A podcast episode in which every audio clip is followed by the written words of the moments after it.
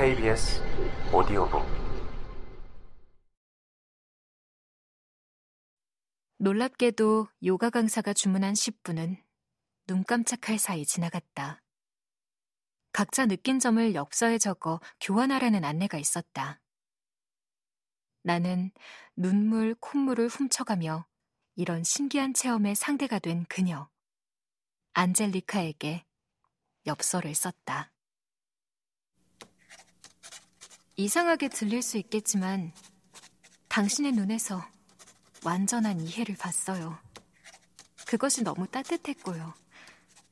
비로소 마침내 어, 그런 느낌이 들었어요. 고마워요. 곧바로 요가 수업이 시작되었고 나는 동작을 하면서도 한동안 눈물을 흘렸다. 참으로 희한한 일이었다. 말없이 낯선 사람의 눈을 들여다봤을 뿐인데 감정의 수문이 그렇게 활짝 열려버리다니. 한 가지 다행스러운 것은 그런 상태로 땀에 흠뻑 젖도록 요가를 하고 나니 해결된 것 하나 없지만 가슴이 조금은 후련해졌단 것이다. 오늘 색다른 경험을 하신 분들이 계시죠? 집중하느라 잘 모르셨겠지만 앞서 했던 실험에서 무려 아홉 분이나 많은 눈물을 쏟아내셨어요. 각자의 이유는 다르겠지만 무언가에 억눌려 답답했던 영혼의 자연스러운 반응이니 놀라지 마시고요. 물꼬를 튼 내면의 자아와 대화를 잘 이어가셨으면 좋겠어요.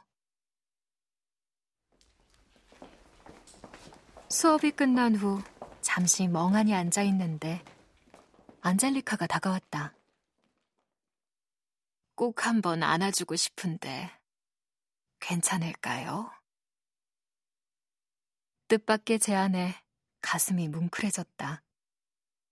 한 시간 전까지만 해도 완벽한 타인이었던 그녀가 무척 가깝게 느껴졌고 따스한 포옹은 크나큰 위로가 되었다. 실은 오늘이 내 여행의 마지막 날이에요. 서둘러 짐을 싸면 한 시간은 여유가 있을 것 같은데 차라도 한 잔 같이 할까요?